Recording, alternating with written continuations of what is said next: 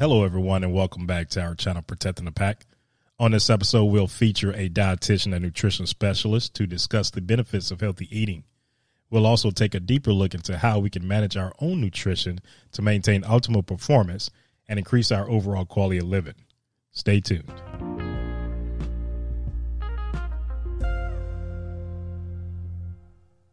All right, and we're back.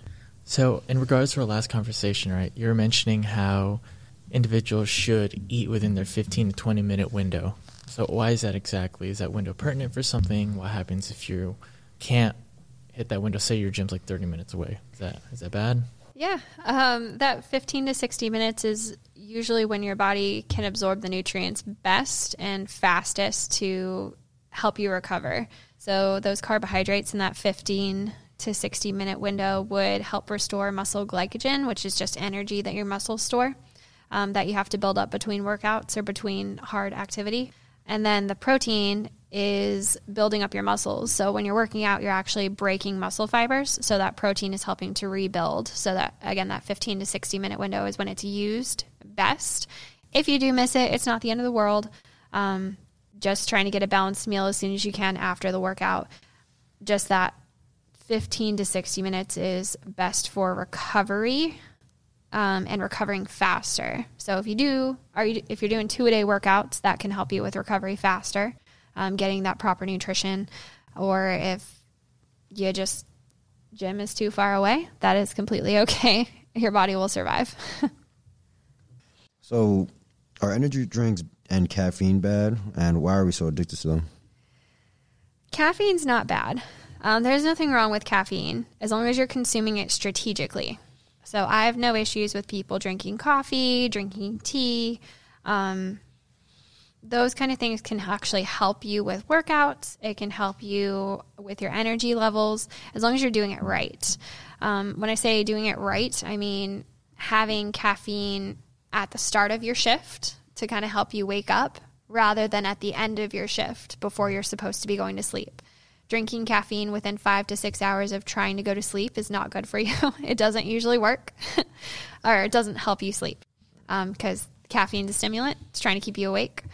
So if you know you're going to bed within five to six hours, skip the caffeine, eat a snack that can give you some energy instead. Uh, so caffeine, again, itself is not bad. Um, it can help with endurance activities. Um, so there's some benefit to workouts, uh, endurance things, whether you're swimming, biking, running, cardio kind of activities. Caffeine can help with that. Um, it can help decrease pain, delay fatigue, improve your mental sharpness. So, can do lots of good things for you. However, caffeine can get bad for you if you're having too much of it.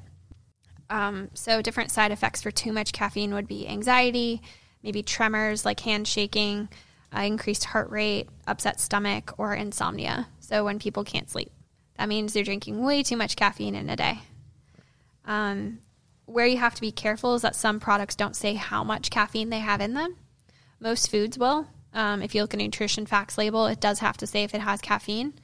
But if folks are taking supplements like pre workout or protein powders, um, other supplements could have caffeine in it. It might not be listed how much is in there.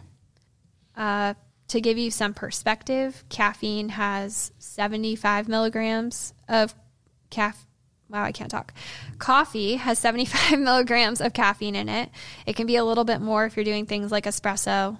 Um, those will have maybe up to 200 milligrams in a normal eight ounce cup.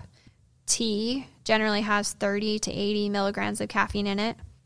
Soda can be anywhere from 35 to 55 milligrams in 12 ounces. Energy drinks, which is kind of the next part of your question, um, can have 50 to 200 or more milligrams of caffeine in one serving. And one can of energy drinks typically has more than one serving in it. So, if we're kind of thinking about that, that means your energy drink could be double, triple, quadruple what you would have in a normal cup of coffee. And that's where energy drinks can get bad for you. So, I know I said coffee, caffeine, that kind of thing is perfectly fine. Energy drinks, I do tell folks to watch out for. Not going to tell you not to drink them. I know that's unrealistic, um, but kind of check your brand of energy drink that you have. energy drinks, for most folks, they're drinking them to have um, extra energy, increase their alertness, maybe improve their mental and physical awareness. Um, some folks drink them on late shifts, night shifts, uh, to try and stay awake. However, the way they get bad for us is that there's a lot of sugars and a lot of other things added into energy drinks. So if you drink a regular can of Monster, Red Bull, Rockstar, whatever the energy drink is, it's going to have a lot of sugar in it. I know it said it, or I said it has maybe double to quadruple the amount of caffeine as a normal cup of coffee, but it can also have three to five times the amount of sugar as a normal can of soda. So there's a lot of sugar in energy drinks. Some people do choose the sugar free versions. That's a little bit better for them. But then we're talking about other things that can be added to energy drinks. Um, a lot of people will drink energy drinks really fast. Um, you know, coffee, tea, you kind of sip it. Energy drinks, people kind of chug them. so if you're drinking them too fast, it can give you a super energy jolt. So you'll get that spike of energy, but then folks will also crash. And that's where we can run into some problems. Um, energy drinks also can dehydrate you. I know we were talking earlier about electrolytes. Energy drinks do not have those in them. the caffeine is already dehydrating, and then the extra sugar and all of that fact that you're drinking it really fast can dehydrate you. Um, other people have issues with irritability, anxiety, sleeplessness, nausea that can result from energy drinks. Mixing energy drinks and depressants like alcohol can kind of mask the effects that can cause problems basically, if folks are going to drink caffeine, I would recommend other options for caffeine, like the coffee, tea, those kind of things. If you choose energy drinks, just make sure you're looking at the label, make sure you know what's in it, and choose the sugar free versions if you can, um, just so you're not double boosting on caffeine and sugar at the same time. Do you have any recommendations of a certain energy drink? I don't. No? Okay. there's so many brands out there. I know there's new ones on the shelf every day. Every time I walk into the grocery store, there's a new brand or something. Um, so they come and go so fast, it's hard to keep track. Um, I generally just say look for the sugar free ones and then just look at the label and try and see what's in it. If it says it has some weird blend in it, like energy boosting blend, stay away from those. If it says it has caffeine, B vitamins, those are generally the things that will help with energy. Those are the ones you can choose. When it starts adding other weird things in there, maybe look for a different brand. So, talking about other stuff in there, I know one of the more popular drinks nowadays are incorporating things like BCAAs. They have aminos in them. Um, what do you think about those type of drinks? Those are trying to combine a couple different things. So BCAAs are a protein, branched chain amino acid, so it's just a type of protein. Um, it's just trying to combine energy drinks with protein drinks, with protein supplements, pre workout, all of these different things. So honestly, simple is usually better for supplements. So single ingredient supplements are a little better for you. Um, for example, if you're taking a protein supplement and it just says it has whey protein in it or soy protein in it, that'll be a little bit better than if you're taking something that has protein and aminos or protein and caffeine and guarana and sugar and all of this stuff. Um, it just makes it harder to regulate. Supplements are hard to regulate in our food supply, so it's always a little. You have to be careful with taking supplements, especially being in the military. Um, just because it's on the shelf doesn't mean it's safe for you to take. Doesn't mean you won't pop positive on a urinalysis. So generally, I go with simple is better. gotcha. And then um, earlier on, you were talking about avoid excess caffeine. What's a general guideline for what's too much? Is it better if it's spaced out, like you said, not sipping it all at once? And then how yeah. much you have in a day?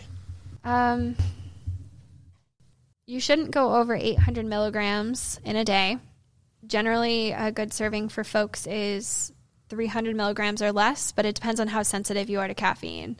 For example, I can't drink a Diet Coke or any sort of soda with caffeine in it without being up all night because I don't drink caffeine usually.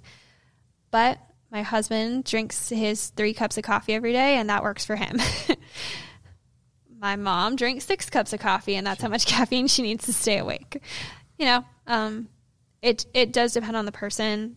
you're trying not to go above 800 milligrams in a day. So if your cup of coffee has 100 milligrams in it, don't drink more than eight coff- eight cups of coffee. Depends what you're throwing in your coffee. Some people add extra cream or extra sugar.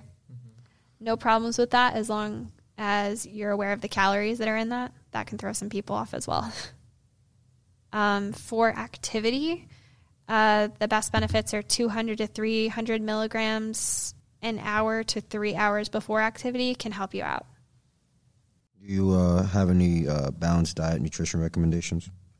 Yeah. Um, so if we're talking balanced diet, I know I mentioned earlier the healthy plate is something you should focus on. So again, half the plate being fruits and vegetables, quarter of it some sort of protein, quarter of it some sort of grain with dairy on the side. Um, if we're talking more nutrient dense foods, we're talking whole grains, we're talking lean proteins, healthy fats, low fat dairy, and then a variety of fruits and vegetables is really the best for balance. I know earlier we were talking about kind of how you can spread out your meals throughout the day. Um, so, human metabolism works best if you're eating four to six meals in a typical day. Uh, so, for example, if you had breakfast, lunch, dinner, and a snack, that would be for eating four times a day. Reason that's important is that the body runs on the calories that we eat. You can only store so much and use so much at a time. Um, so if you're consuming way too much, you store the extra as fat and you gain excess weight. Um, if you're eating too little, um, your body tries actually starts breaking down your protein, so starts breaking down your muscle before it starts breaking down that fat. So that's kind of a common misconception for folks who are trying to lose weight is if they they're like, oh, if I just don't eat anything, I'll be fine. But you you start breaking down your muscle instead of the fat because it's easier to use. So instead, if you eat that four to six times a day, maybe that would look like eating two about two hours after you wake up, um, eating your first meal of the day, and then eating something every four to five hours after that. Doesn't have to be a huge meal every single time you eat, but we are thinking about that balance on the plate. So if you can get all the food groups, that gives you that balance and healthy, healthy nutrition. So you said that when it comes to um, your body breaking down the muscle first before fat, if you're not eating. So would you say when it comes to trying to lose weight, skipping meals or eating less is not that effective, or should you combine that with uh, exercise and eating healthier? Because I know for me personally, if I don't, um, if I skip a meal or two, I start losing weight. So it's, that's not an effective way to lose weight. You're saying it's breaking down the muscle instead. Yeah, um, skipping meals, uh, you definitely do start to break down muscle, and you will actually lose you will lose some weight short term. Um, so some folks will lose a little bit of water weight if they're skipping meals. Um, if you're not eating, you're not getting as much water. If you're not drinking as much water, you get a little dehydrated. That just results in some weight loss. So weight fluctuates throughout the day. I don't know if you've ever tried weighing yourself at the beginning of the day, middle of the day, end of the day. It changes. um, but for effective weight loss, skipping entire meals or cutting out entire food groups is not what's recommended. Um, just because you're missing out on nutrients. I know at the beginning I talked about the macronutrients that you need and some of the vitamins and minerals that you need. So if you're skipping whole food groups, you're missing out on some of that. Sorry. okay. Um, calorie restriction can be helpful for weight loss as long as it's controlled and not too crazy. Um, so everyone needs a certain amount of calories to function. So males generally we say don't go below 1500 calories, so 1500 in a day. Females don't go below 1,200 or 1,200 calories. If you're below that, that's usually too low for metabolism to work properly. Adjusting kind of around that, it depends on your height, depends on your weight, depends on how active you are. So, if folks are trying to lose weight, generally we say you can cut calories to an extent. Don't cut them too low, below what I just said. um, but still make sure you're getting all the food groups and getting all the nutrients you need drinking enough water, and exercise is definitely important. So, quick question. Um, so let's say you have somebody that's, um, I'll just throw it out there, obese, overweight, and they're generally, let's say it's a, a female, and they're generally consuming 3,500 calories, 3,000 calories a day, just because that's just what they're used to. Um, if they cut back like uh, to, I guess you said the 1,200 calories is like the minimum. It's like the average. It's just a general I guess Mm-hmm. number.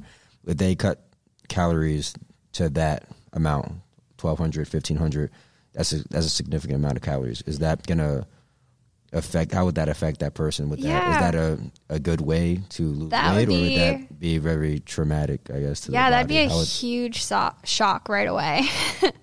um, so if you're going from 3,500 down to 1,200, that's two over 2,000 Right. calorie drop. That is way too much all at once. Instead, I would tell them to step it down. Um, maybe try cutting 500 and see how that goes for a couple of weeks. Try cutting another 500, see how that goes. Honestly, um, we tell folks to try to not cut more than 500 or 1,000 at once, um, just because that'd be a real shock. Um, Your stomach is kind of used to having a certain amount of food in it. So if you are cutting that in half, that would be uncomfortable. People would probably feel hungry most of the day. Um, and then that would kind of backfire with the weight loss in the long term. Does that make sense? yes. Cool. So I have a question about that. Yeah. In terms of you know cutting calories, is there like a tool or something people can find how many calories they should be taking in daily based off their height and weight, like you said? Yeah. Um, there's calculators out there for it online. There's different apps that will work for it. Um, two apps that are fairly user friendly for counting macros or counting calories in general are going to be MyFitnessPal or okay, MyFitnessPal or Lose It. Um, those are two pretty user friendly ones. Um, and those use an equation in there that is based on your height, your weight, your activity level, your gender, and then it also accounts for whatever your goals are. Um, so I know the one is called Lose It, but it can actually help with, um, it can help with building muscle as well. So you just put what your goals are in there. So folks are trying to lose two pounds, cool. It'll give you a calorie goal to help you with that over the next two weeks to six months. Two pounds, obviously, not a big deal. Folks who are trying to lose more, if they're trying to lose 30 pounds, or if they're trying to gain muscle, if they're trying to gain 10, 15 pounds, again, it's going to take longer. We don't see weight loss happen very fast. Um, we like it to be slow. So if you're losing weight, one to two pounds a week is what you should shoot for. If you're trying to gain weight, same thing, one to two pounds a week. Shouldn't be any faster than that. So that's where people get frustrated if they only see a pound come off on the scale. Mm-hmm. That's actually good. but a lot of people don't realize that.